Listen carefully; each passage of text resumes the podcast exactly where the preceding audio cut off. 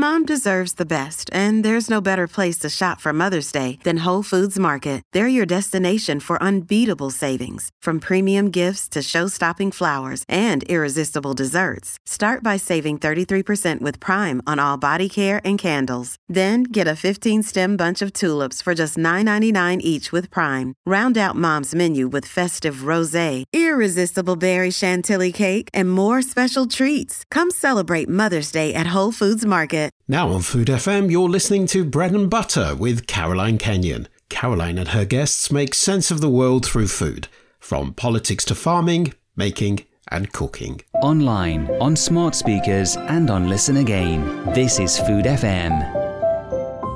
Hello, I'm Caroline Kenyon, and it's my enormous pleasure to welcome you to Bread and Butter, the show where we talk to all sorts of fascinating people doing all sorts of intriguing things in the world of food and drinks. And in fact, drinks is what we're going to chat about today, which is, I think, pretty ideal. It's quite a warm April day. Uh, I'm actually based in North Lincolnshire, but a London friend has told me it's going to reach 22 degrees. So, welcome to Bread and Butter, Jack Scott. You are one of two co founders of Dash Water. Hi, Caroline. Yes, great, great to be on. And 22 degrees sounds like good conditions for selling soft drinks. So, that's music to my ears. Absolutely. I bet you look at the barometer quite closely. Yeah, no, it is. My, um, my dad's a farmer and he's always looking at the weather, and I'm sort of ter- turning into to him, always uh, looking at the, the week ahead um, and what the temperature is going to be.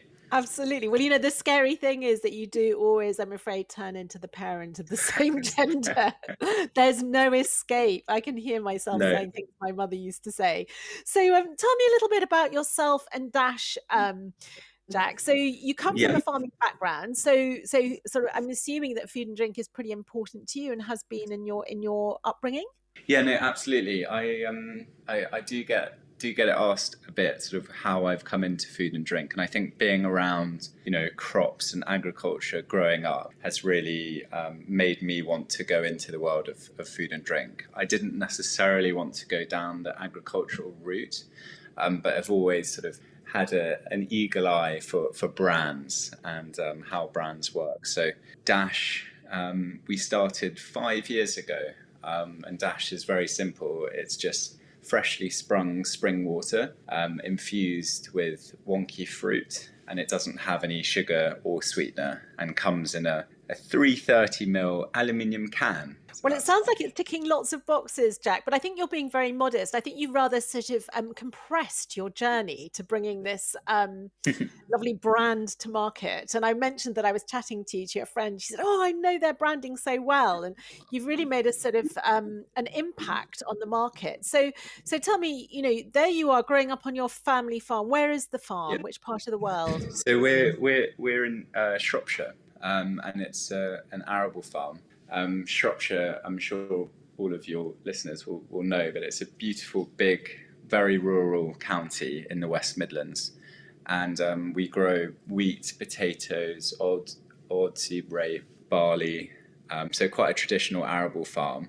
And then um, in terms of me getting involved at at home, we were always during the school holidays doing various jobs for dad luckily, my little brother has now gone home to farm. So dad hasn't been left by himself. Having had three boys, that wouldn't have been very fortunate. But so we used to spend a lot a lot of time um, helping dad out in, in in in the summer holidays and, and various different holidays throughout the year, which was which was great fun. And so then, having broken the tidings to your father that farming was not going to be your destiny, what what did you take yourself off to do? Did you go to university? Did you go straight into the world of work? Did you think I'm going to be an entrepreneur? What were all the thoughts going through your mind? Yeah. No, absolutely. So I, from a very young age, I, I knew that I wanted to to go into um, food, food and drink, um, and then so once I left um, uh, Bristol University, I then spoke to a couple of sort of entrepreneurs in the food and drink uh, world. That's um, interesting. Which, Who did you chat to? So one of which was a chap called William Kendall. Um, yes, who's a I very know Bill. Yes, very successful entrepreneur in food and drink, and actually a farmer as well. So we had a very good chat about you know agriculture and then how you know I didn't necessarily want to go down the traditional route, but did want to get involved in, in food and drink. So he, at the time, had um, just started with a couple of others, Cawston Press, and I then worked for Cawston Press for three in, three years um, on the sales team there, and that's where I met my my current um, well my co-founder Alex. How fortuitous! And did you both kind of recognize pretty quickly that you wanted to start your own brand together? Yeah, I think so.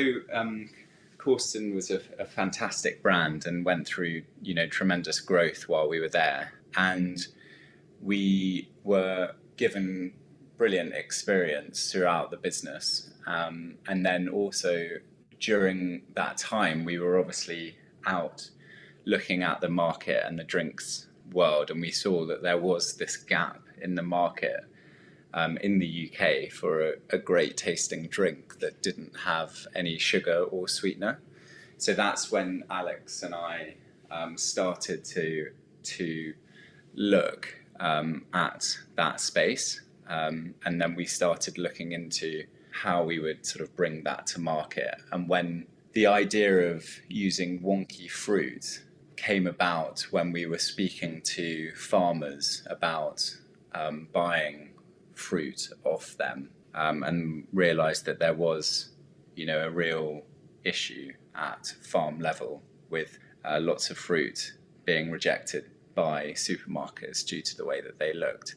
So, sorry, I've, I've jumped forward a little bit there, but um, we, while working at Cawston, we met and saw that there was an opportunity. And then once we had left Cawston Press, it took us around two years to launch Dash into Selfridges. So it was quite a long, long process to, to get it to market to how, uh, how we wanted it to look and how we wanted it to taste. That's so, that's so interesting, uh, Jack. And there's lots of questions I want to ask you about various different things. But uh, tell me, did you did you have a backer at that point? Did you were you self funding? How did you get the thing off the ground? Yeah, it's a good question because in soft drinks, um, to the, the barriers to entry are quite high. So the aluminium minimum order quantities was around 120,000 per flavour to print on cans. So we'd tried to do it at a very small scale, but it proved to be very difficult.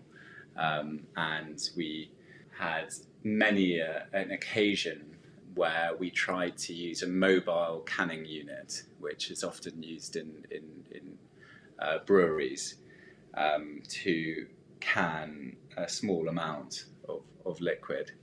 Um, so we found that you know if we were to do it properly, we needed to have some investment um, at that early stage to um, invest in the brand, the look and the feel, and to obviously make the first production run.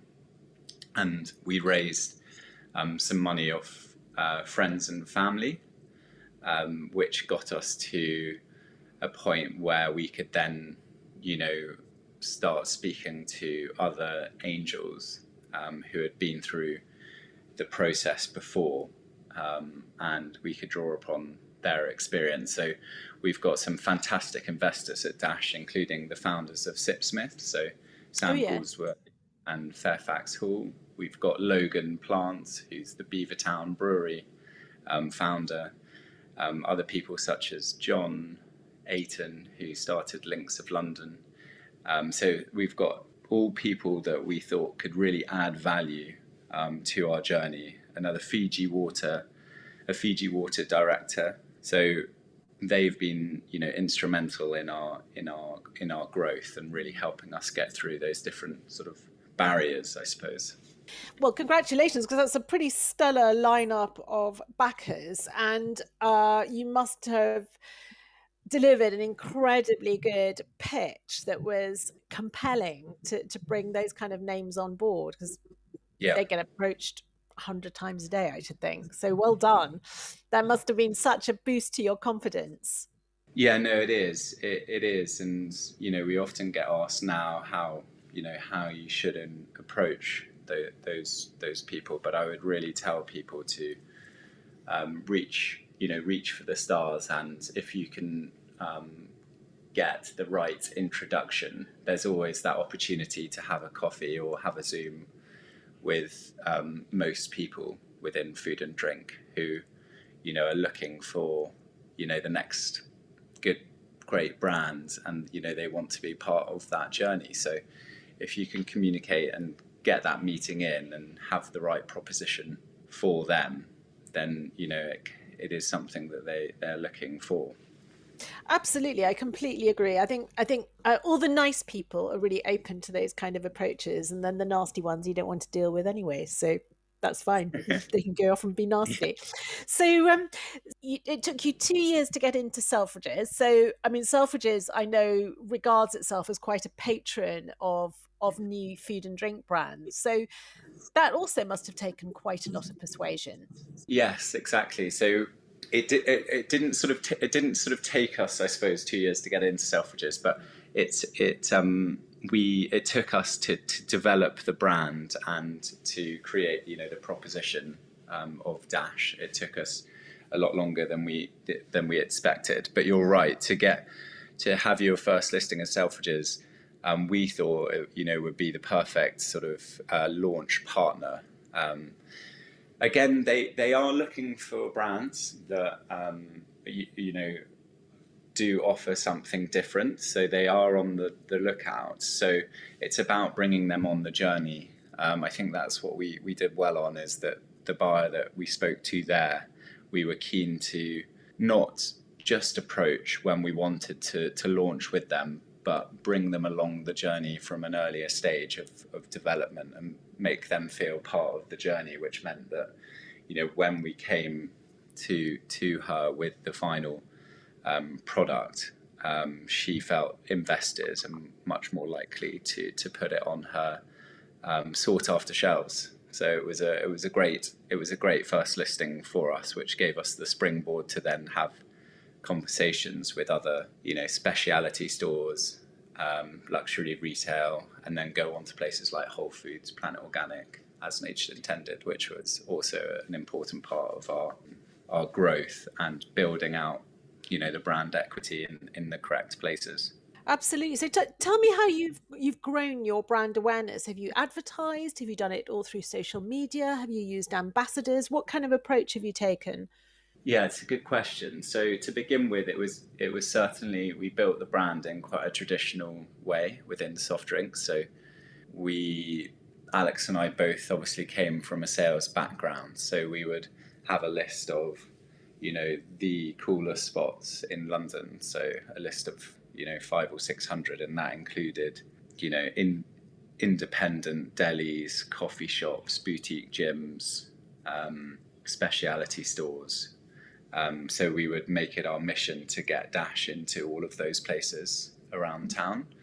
And those, what we call beacon accounts. So those are the accounts that other stores are looking at and will often, you know, want to stock you as well. So that was an important part of building the brand awareness in the early days. So distribution, I suppose, is where we've focused on as a brand and getting giving people the opportunity to, to see it and then to try it. Um, we're so lucky in food and drink that you know the product on shelf is obviously great advertising.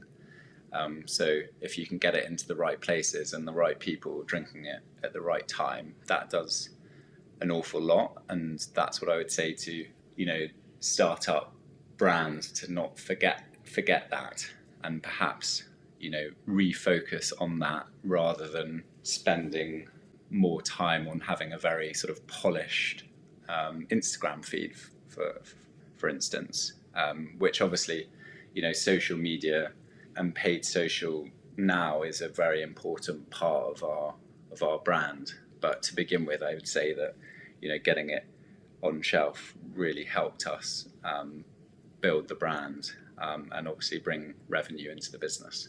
That's so interesting because one of the things that I've noticed over the last few years, and I think it's a, you know it's it's uh, a symptom of all sorts of things. The B word, otherwise known as Brexit, COVID hitting supply chains, and now the cost of living crisis is that actually choice is getting less on the shelf. And I just wonder whether that's something that's been impacting you or, you know, that you're finding clever ways around it, or is it something that's not so relevant in the drink sector? Is it more applicable in food?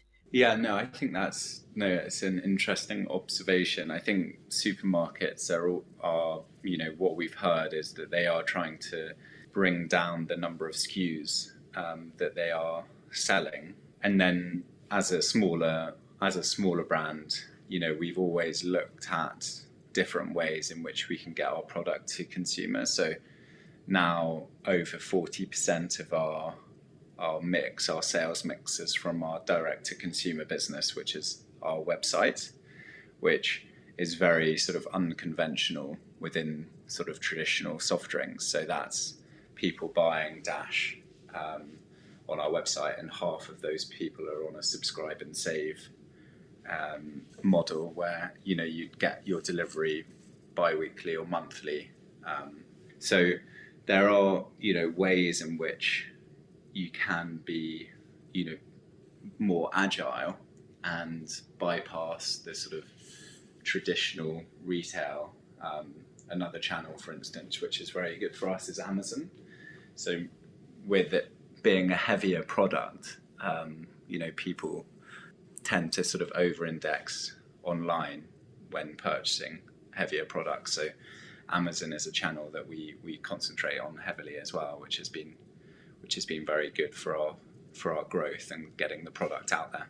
Yes, no, that that makes complete sense. And this the kind of subscription model in food is becoming really a thing, isn't it? I think uh, I had a subscription, a fortnightly subscription to an oat milk during the first year of lockdown. Yeah. Um, yeah. I have to say, I did accumulate quite a sort of collection of boxes of oat milk, which I couldn't keep pace with. So I, I, I stopped it um, just because I need to sort of catch up with what I had. But it, it, it makes sense. We're so time pressed now, aren't we? If we just think, oh well, I, you know, my dash delivery is going to come come what may. That's that's of a, something ticked off the list, isn't it?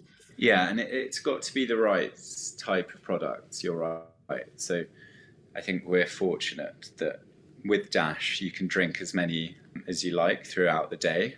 You, you wouldn't get a subscription of, of tonic water or energy drinks or fruit carbonates drinks um, because those you know may be more a bit impulsive or um, whereas you know sparkling water is is a habit you know it's it's a relatively good habit to get into um, well you know there's a lot worse things that you could be doing.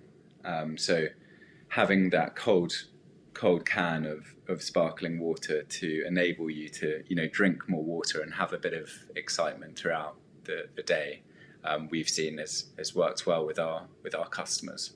Yes i mean it seems like a, a, sort of very very nice and very healthy treat. I mean we all need little treats don't we? No absolutely so tell me about your plans for expansion jack because i can't imagine that you're going to uh, you and alex are going to let the grass grow under your feet i believe you're exporting already Yes, no, we, we are. We're definitely exporting. Um, actually, really excitingly, we've just come back from Australia where we locally produce in Melbourne as well. So um, we use local wonky fruit all from Australia using spring water um, from Victoria. So that's really exciting. And we've just launched in their two major supermarkets over in Australia. So um, building a, a, small team over there and looking to replicate what we've done here in the UK to be, you know, the number one uh, seltzer brand, um, you know, in a category that's really growing. And um, we're excited to be, you know, the number one brand here in the UK. And we want to replicate that over in Australia. So that's something that's high on the priority list at the moment, which is super exciting. That is indeed very exciting. And how about America? I know, you know, singers always want to break America. How about soft drinks? Yeah, well, it would be sparkling water, our style of drink in the US, is is absolutely huge, and um, I think that would be something in the future that we would like to explore. However, there are it's it is a very I, don't like to use the word saturated, but it's a very competitive market out there within our category um, with lots of brilliant, brilliant brands. So we don't feel it potentially as as fertile um, as other areas to begin with, and would need a lot of uh, capital, upfront capital, for us to have a uh, a good um, stab at at the US. So perhaps that will be something for a bit later on in in our journey. But I I I would love to to do the US. Um, at, at, some point in the future. It would be quite an adventure, wouldn't it? So, and, and tell me, how much do you make of your Britishness when you're talking to uh, countries around the world about your brand? Is that something you play on? Yeah, it's, it's, a, it's a good point. Um, I think I think, um, say for Australia, for us to work out there, it was very important that we would. It was, you know, made in Australia. So the British part is is nothing to do with with it. So I think it depends on on the market. Um, I think more and more people want more local products from a sustainable mindset, and um, so it's it's about making sure that you are talking about the right things in particular markets. So when you know in Norway they have you know fantastic spring water and different things. So you, so you, so you have to be careful. So to answer to your question, we don't necessarily talk about the Britishness too much um, in in other markets. No, that's that's fascinating. And is it the, the the thing that that struck me when you were talking at the beginning of our chat was um, the fact that there's got no sugar in it. Now, to me, that's immediately really attractive because I gave up sugar about uh, nearly seven years ago. I think. I mean, I I have to say the one thing that I haven't given up is alcohol, and I drink modestly, just to reassure you. But I I would feel really sad if I couldn't have a nice glass of wine on a Friday evening. Um, but. I don't eat any biscuits, chocolate, cake, or anything like that. And I just feel so much better for it.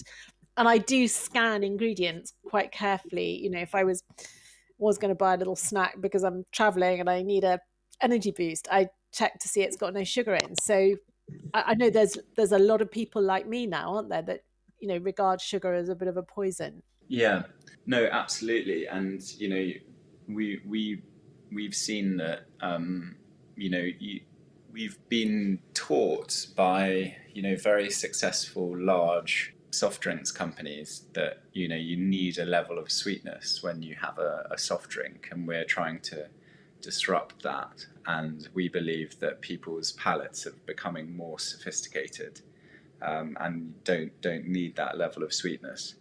So for us you know sugar is really important um, you know, there's 30 grams of, of, of sugar in a, a, can of Coke, um, and there's none in, in Dash. But also, the next thing for us is sweeteners. So we think aspartame is, is the devil, and we don't think that artificial or natural sweeteners are good uh, for people um, because you're playing tricks on your body you're saying to your body that you're going to get sugar from that sweetness, but you're not. So you're playing tricks with your insulin levels. So we're big on no sugar and we're big on no sweetener. Um, and we, you know, we hopefully have proven that you can have a great tasting drink without either of those. Um, so the education on that has been really important. Um, so getting out and speaking to people and sampling the product um, has been, you know, really important for our our growth. I think the word education is is key because like, you can completely re-educate your palate. When you have a cup of tea and you you um, weaned yourself off um, sugar for for the for the first bit, um, you know, it's quite tastes quite doesn't taste very nice, but and then slowly over time, you, you you really wouldn't want sugar in your in your tea, and we you know have seen seen that with with Dash when people first try it, they might think, oh, you know that isn't quite sweet enough, but then you you really grow into it, and um, you then wouldn't want a, a normal sugary soft drink. That's what we found anyway. Exactly. No, I completely agree. So tell me, Jack, we're just sadly coming to the end of our time um, talking together if if you're going to come back on Food FM in five to ten years' time, what exciting news would you dream of sharing with us? Where would you like to see? Oh wow! Your, your yeah, baby? so we've been yeah we've been going for five years. So we believe we're just we're just getting going. We've got an amazing team here in London. We're a small team of sixteen, and I would love Dash to firstly be a, a, a real sort of household brand and really disrupt in a major way the, the soft drinks world. I think that then brings further weight to our mission celebrating wonky fruit. So really shining a light on on on the issue of, of food waste in the UK, both at, at farm level and throughout the supply chain. So I would like to be making a real difference within in food waste, but also um, creating a you know a really iconic British uh, drinks brand that you know that does business in in the right way and um, is become you know a staple within uh, households across the UK. Sounds like very laudable ambitions to me. Jack, thank you so much. I really enjoyed our conversation. Thanks, Caroline. Great to chat. You're listening to Bread and Butter with Caroline Kenyon. To find out more about Food FM and our content, go to foodfmradio.com.